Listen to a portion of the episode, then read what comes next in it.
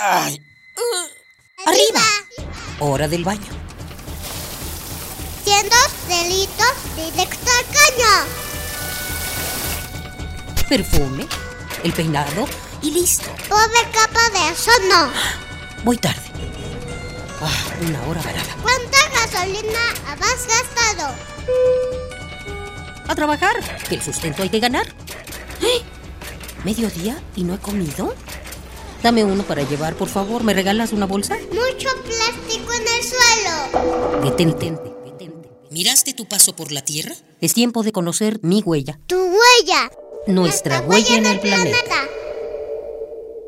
En 1964, un golpe de Estado convulsionó a Brasil.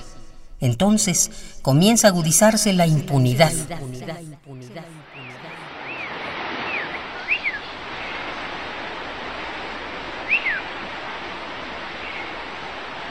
En la región del Amazonas, el gobierno del dictador Castelo Branco otorgó títulos de propiedad en zonas ya pobladas de la selva, todo con el pretexto de crear desarrollos habitacionales. Los nuevos terratenientes despojaron de su patrimonio a indígenas y recolectores del caucho. Así comenzó la deforestación de la selva amazónica, amparada con fines de expansión carretera y agropecuaria. Todo aquel que se resistiera a la modernización vería arder la selva en incendios provocados. En 1975, la crisis ambiental en Brasil había alcanzado cifras alarmantes, tanto que ese año los brasileños arrojaron cerca de 500 toneladas de gases de efecto invernadero, lo que representa cerca del 10% del aporte mundial de contaminantes. Fue entonces que una voz se alzó para detener el daño a la selva. Esa voz era la de Chico Méndez, un recolector de caucho que había crecido en un Amazonas pobre y sin acceso a la educación. En la selva se hizo fuerte y curioso. A los 14 años aprendió a leer y a escribir de la mano de Euclides Fernández Tábora, un activista refugiado de su comunidad. Euclides inspiró a Chico para que diese la cara por defender su tierra y a partir de ese momento, Méndez puso manos a la obra. Con esfuerzos, Chico viajó a los Estados Unidos para exponer la crisis de la población amazónica ante representantes del Banco Mundial. Con esto obtuvo el apoyo de ecologistas, eclesiásticos y organizaciones sociales de todo el mundo.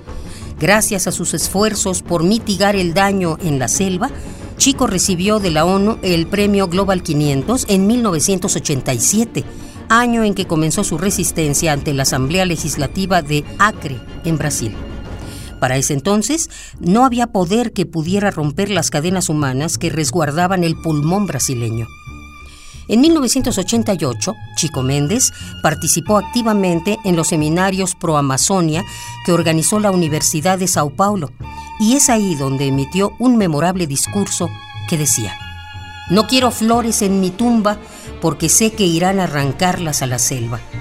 Solo quiero que mi muerte sirva para acabar con la impunidad de los matones que cuentan con la protección de la policía y que desde 1975 han matado a más de 50 personas como yo.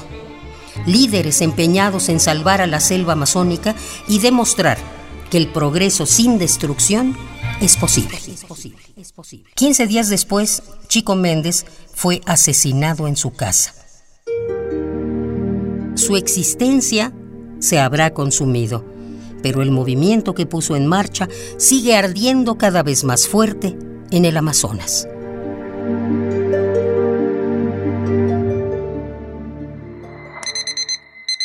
¡Ay!